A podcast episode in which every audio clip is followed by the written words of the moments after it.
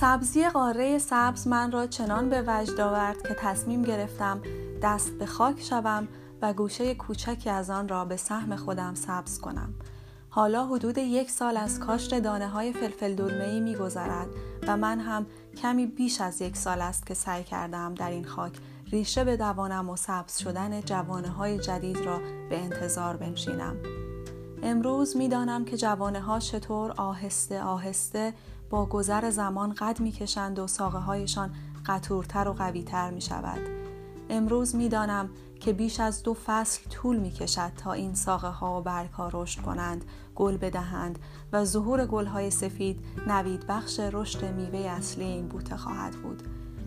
حس خوب پرورش گیاه و مسئولیت نگهداری از آن سبزی و زیبایی و چشم نوازیش و به بار نشستن محصول همگی به یک طرف اما رشد این بوته ها حسن دیگری هم برای من داشت.